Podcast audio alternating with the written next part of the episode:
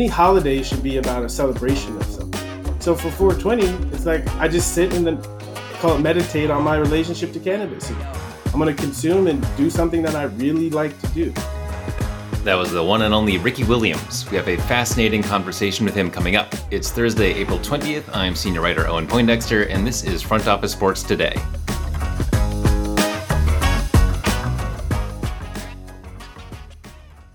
We'll get to Ricky Williams, but first, let's hit some news. Nashville is inching toward the largest ever public fund for an N F L stadium. The city council voted twenty-five to eleven this week to send a proposal to a final vote that would authorize one point two six billion dollars in public money toward a new stadium for the Tennessee Titans. The remaining eight hundred forty million dollars of the two point one billion dollars project would come from the team, sales, and loans from the N F L. Plans released in October show a sixty thousand seat stadium with a retractable dome that the city and team hope would be worthy of hosting the Super Bowl and other big events. The N F L, M L B, M L S, NASCAR, N B A, W N B A, and N H L, as well as broadcasters N B C Universal and Fox, have formed the Coalition for Responsible Sports Betting Advertising, aimed at ensuring, quote, a responsible approach to sports betting advertising. The group's major principles focus on ads being in good taste, not misleading, targeted only at adults of legal betting age, and not promoting excessive or irresponsible betting. The sports betting industry posted a new February record this year by bringing in six hundred thirty-six million dollars in revenue and eight point four one billion dollars in handle. And the Texas Rangers filed a motion Tuesday requesting to join M L B, the Twins, and the Cleveland Guardians in seeking an emergency hearing in the Diamond Sports bankruptcy case over unpaid fees. Diamond, which owns the Bally Sports Networks, missed a quarterly payment to the Rangers over the weekend. It's April twentieth, and some people will be celebrating a certain holiday today, and among them is former Miami Dolphins star running back Ricky Williams. Ricky has been an outspoken cannabis advocate since his playing days, and eventually had to decide if weed or football was more important to him because of the league's rules, but to him, the two actually went quite well together. Without further ado, here's my conversation with Ricky Williams.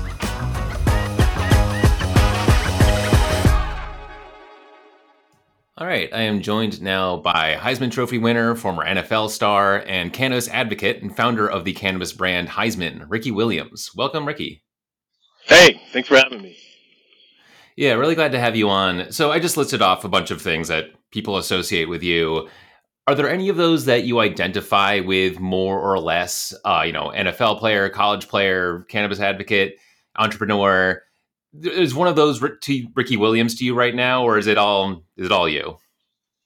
I mean, by definition, it's all me, um, because I think we, we can't get rid of our past, um, even if we wanted to. But also, our past is what makes us who we are. So I think the one that I'm most focused on right now is an entrepreneur, but the way I'm I do entrepreneurship is based is based off the other ones. Yeah, and I was going to ask you about that. How do you think people, you know, w- when you speak to them, when you, you know, when, when you promote your company, um, how do you think your past as an athlete affects how people hear you? Interesting. So I, I think because I was an athlete who started his cannabis advocacy while, you know, while I was still playing, um, it makes me kind of a unicorn, you know, you, you just don't, you just don't really see that very, very often. And so it makes my story more intriguing. I think people are, are captured by, They, they, a lot of times they'll say, they call it my courage, you know, to, to to stick to what was important to me, to walk away from the N F L when I after failing a couple drug tests. Um, so that's really what the brand is about. I mean, I'm trying to get the conversation, both me as an entrepreneur and as a football player, to the excellence that I was able to achieve on the field. But because of the, the cannabis stuff and the suspensions, it, it kind of takes over. It takes over the story. Which is nice because it, it gets people's attention, but, you know, I'm trying to steer the conversation to how cannabis helped me achieve that that greatness on the field. And often when someone, you know, commits a courageous act, they'll they'll say, you know, people, other people will say it's courageous, and they'll say, well, you know, I was didn't feel courageous. I was just doing what I felt was the thing to do. For you, did it feel like a, a courageous act, or or just kind of the natural, the correct thing to do for you? Well, it felt like a crisis, you know, and I think usually people are talking about courage is because there's something really difficult going on that the person has to push through and figure out. And so going through it, I felt like I was in crisis, but my training as a football player is to get your priorities straight in crisis and move in that direction. And so as a football player, I think I was trained to be courageous. When it spilled over into my personal life, I used those same skills to to follow the game plan. I don't feel like it was courageous, but I look back and I'm like, wow. You know, because part of when someone does something courageous, right next to the thought that was courageous is, wow, that was really stupid. Especially especially beforehand. Afterwards, it's easy to see, oh, that was dumb, or like, wow, that was courageous. But in the moment, you don't you don't know. Right. I mean, often it depends how it all works out. I mean, now the N F L has they it's still prohibited to to use cannabis in the league, but they've gotten a lot looser about it, and so has the culture as a whole. Um, and so the people who are taking a stand when it was less popular, you know, now, you know, I think you've, you've been vindicated, if that's even the right word. But, you know, things had gone a different direction. People might be looking back at you and say, like, oh, yeah, that guy, he threw away his career for drugs. And, you know, you know, I guess too bad for him, or whatever they would say. So, yeah, often I guess it just depends on on, you know, does history work in your favor? Yeah, there's an interesting point. Something you said about cannabis use being prohibited. I think technically it's never been prohibited. What's been prohibited is failing a test for it. You know, so I, I'm not sure it's always been about the substance. It's more been about you're going to toe the line and follow and follow the rules. Because even the N F L's drug policy, you know, started back in the late eighties, was really about reputation. Is we don't want the fans thinking that we house thugs. And back then, cannabis was associated, the war on drugs was associated with, with felonious behavior. And so, like everything, culture, society, it evolves and grows. And as we evolve and grow, we have to change the, the definitions. We have to change the, the stereotypes to, so that they can evolve with us. And when I look at my life and from that perspective, I feel I feel proud that I was, you know, that I'm part of the story of, of this growth and this evolution around around cannabis. So I, obviously, you're far from the only player who is, is using at the time, and, and certainly now too, I'm sure. Um, were you talking to a lot of other players who, who are using, even, you know, helping each other not get caught or anything like that, or just, you know, smoking together? Yeah, you know, I, I think because of the stigma, there's a there's like a counterculture. There was a counterculture around around mm-hmm. cannabis and, and the whole theme. And and the N F L was implicit in this too. The whole theme around it is lie about it and don't get caught. You know, if you're going to do it, lie about it and don't get caught. Because the assumption is that the N F L, the opportunity, the money, the N F L career is always more important than the cannabis. And I think I was the first person, and maybe just the luck of the draw, where that actually wasn't the case for me. You know, the what I found the experiences that I that I got from using cannabis were more important to me than the experiences I got being a professional football player. And again, I'm saying that after I made a couple of million dollars as a professional football player, right? Meaning I tick that box to where I I have enough resources to do all the things that I really want to do. So why am I still here? You know? And what I found with cannabis, it opened my mind to to come in better better contact with all those other things that I'd rather be doing. And I think that, you know, there's something I learned in psychology class called uh, identity foreclosure. And it happens to child actors or anyone who has a has a lot of talent at a young age. It's kind of like they get shoved into that that realm of growth and development. And it's great because you can achieve greatness, but a lot of times other parts of ourselves that need developmental experiences are abandoned. Yeah, it's something I think about with athletes a fair amount because, and I think for a lot of people, certainly for me, like your twenties are kind of a time to like make a bunch of mistakes, figure out who you are, you know, try different things. But if you're a professional athlete, like twenty-six, twenty-seven, that's like the peak of your career. Uh, you might might have already had your biggest accomplishments already. And so then, you know, maybe you've made enough money that you're fine. You know, you can figure out who you are in your thirties and forties and, and go from there. But but yeah, it's got to be tricky for a lot of people to um, to be in public so much and to be so defined by their achievements at that young age. If the world, the N F L, the fans, athletes themselves can appreciate this time of their twenties and what, what they're about, I think, you know, we'll be more accepting, more allowing of this, supportive of this process. And also, a lot of the, the professional athletes, when they're done in their thirties and forties, like you said, theoretically, yeah, now it's time to work on those things. But that's, that's not actually what occurs, you know, because there's this feeling of I've become one of the best in the world at what I do, and now I have to start over. Whew. But I think if we're prepared for that, if we're so, because that's what happened to me. I retired in two thousand four, started, I traveled around the world for a year. I got a sense of the other things that were important to me. And then when I came back to the N F L, I played another six years. But in the off season and in my off time, I was developing these other parts of myself so that when I retired the second time, I was ready. You know, I had enough momentum built in a direction that I felt really good about what was next for me. And, and actually, I'd be curious if you could say a little bit more about that. That experience of going around the world, um, how do you think that changed you? Yeah, so, you know, since I was eighteen and I went to University of Texas, pretty much everyone that interacted with me, it was always through the lens of me as a football player and, and everything that meant. And so a large majority of my interactions were around me as a football player. Player. And when I started traveling around the world, I met people who had no idea I was a football player. And so I started to have different interactions, which made me aware of other parts of myself. And I became aware of those other parts of myself. I I worked to integrate them into me as a football player. And it was the greatest gift of my life, you know, and I think one thing about identity foreclosure is, like I said earlier, there's just other parts of us that don't get developed. So a great example is what I've learned over the past fifteen years is that I'm a sensitive guy, you know, is that I have a, a natural nurturing instinct. You know, if I see someone hurting, it's a natural instinct for me to want to do something to help them feel better. But as a professional football player, our job is kind of to go hurt the other person. And so that that nurturing side of me, you know, didn't get the kind of development that it needed for me to become a, a fully integrated person. And so in the year off that I retired, just meeting other people, right, it dawned on me from the interactions I had that I was a sensitive kind of guy. That was a nurturing guy.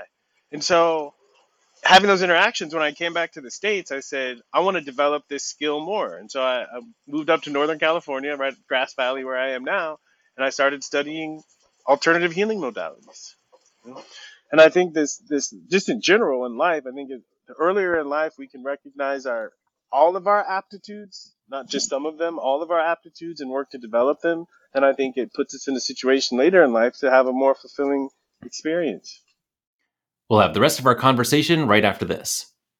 Here's what's trending now. You can defer payments of a full NetSuite implementation for six months. thirty-three thousand companies have already upgraded to NetSuite, gaining visibility and control over their financials, inventory, H R, e-commerce, and more. Everything they need to reduce manual processes, boost efficiency, build forecasts, and increase productivity. Whether your business generates millions or hundreds of millions of dollars, take advantage of this special financing offer of no payments or interest for six months at netsuite.com slash front office. That's netsuite.com slash front office.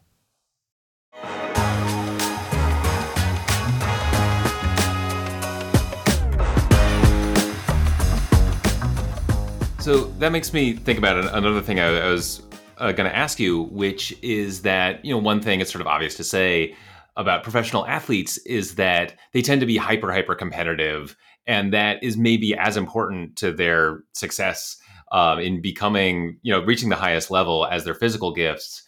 And if you think of a, you know, stereotypical cannabis user, the, you know, people think of someone who's more laid back, Uh, less concerned with winning and losing, let's say. And that's a stereotype, but I do wonder if you ever found those parts of yourself to ever be in conflict. For for me, no. Um, and it, it is a stereotype. And I think a, lo- a, a large part of why I launched Heisman was to do something to, to change that stereotype. Because it's it's true that, especially football, but most athletes are, are highly competitive. But what I found is that the athletes that are competitive against the other people, those are the ones that tend not to have the greatest success. The ones who have that competitiveness against themselves or with themselves. How can I improve on what I did? How can I be better than I was yesterday? Those are the athletes that are, are most successful. And what I found with cannabis is before I started consuming cannabis, most of my competitive nature was more external because that's where most of my energy was. But there's something about consuming cannabis that it turns our focus and our energy not to what's going on out there, but to what's going on inside. And I found when I started consuming cannabis, I became, I, I it allowed me to shift my competitive nature to more to being a better person, not just being better on the football field. And did you ever have revelations, um, or if, if that's the, even the right word, inspirations when you were high about how you could improve your game? All the time. To me, that that's actually the greatest. Our tagline at, at Heisman is spark greatness, because before we can achieve anything externally, we first have to conceive of it inside of our minds, even that it's possible. And I think when the focus is on what's on the outside, so much of what we get from the world is what's not possible or how we're supposed to act. But when we tap inside, we get a different sense of what's what's possible. And I think part of changing the stereotype is so many people have, yes, we have silly ideas, we have delusional ideas sometimes when we're in that realm, but also mixed in there are brilliant ideas. And I think with the stereotype, people typically don't have the courage to take those brilliant ideas and put them in, put them into action. But consuming, watching film, okay, right, watching cut-ups of the power play, you know, running off tackle, off tackle, and envisioning myself seeing seeing things that I don't typically see, right? Envisioning myself making cuts, doing things on the field. I found so many times just that visualization practice, it transferred over into the game. I would do things on the field that I, I shocked myself. I surprised myself in a sense because I've never done it before, but I had that vision of doing it, you know, during my, my post-practice sessions. So, uh, Just recently, the Chicago Cubs became the first uh, Major League Baseball team with a C B D sponsor. And so, you know, like sports are like taking these baby steps into cannabis, but it's still like a far cry from, you know, anything that'll like get you high at the game. Whereas it's like practically required to get a beer when you when you walk into, you know, baseball game, hockey game, whatever. Do you have any kind of vision around how you would like the relationship between professional sports and cannabis to evolve? I do. I do. Um, I, the, the term that comes to mind is um, martial arts. Martial arts. Typically, we think of martial arts. We think of Kung Fu, Bruce Lee. But um, martial arts are anything competitive, aggressive that we do in an artistic way. And when I say artistic, I mean appreciation. I think the reason I took a class in college when I went back after retiring on um, philosophy of sport. And we had to write a paper on aesthetics, you know, aesthetics. And it got me thinking, like, why do people, why do we love, why do we love sports, you know? And for me, at least, I tap in to see someone do something physically or in a competitive uh, milieu that that shocks me. That's like, wow, that I can really learn to appreciate. And one of the things with cannabis is when people consume, it's easier to appreciate music. It's easier to appreciate other people's company. It's easier to appreciate the taste of food, right? And I think in the same way, you know, people taking appropriate dosage of cannabis, it helps them appreciate the game, right? You notice things that you didn't notice before. And I don't think we value this sense of appreciation. You know, I don't think we value it enough, but at least for me, it's one of the main reasons I, I turned to cannabis because it helps me appreciate things more. And whenever I'm appreciating something, I, it's hard to feel bad about it, whatever it is. Sometimes even, you know, when my wife is mad at me, okay, if I get defensive, then it turns into a fight. If I can appreciate why she's upset, you know, then I'm like, oh, I get it. And at least we can have a conversation. And it's much easier to appreciate her anger after I've smoked a little bit. Uh, last thing I'll ask you, we've got four twenty coming up. Uh, what does that day mean to you? You know, I, I've always had like a thing with with with four twenty because I think it's a great opportunity because there's so much focus, but it's it's been monopolized by. by companies, right? It's all, how do we make money? How do we sell more weed? Where to me, it, it, any any holiday should be about a celebration of something. And so, you know, we're creating content for four twenty, and I and I'm I went back to this theme I've been talking about of appreciation. You know, so not only talking about four twenty consuming cannabis, but it's after you consume, what are you doing?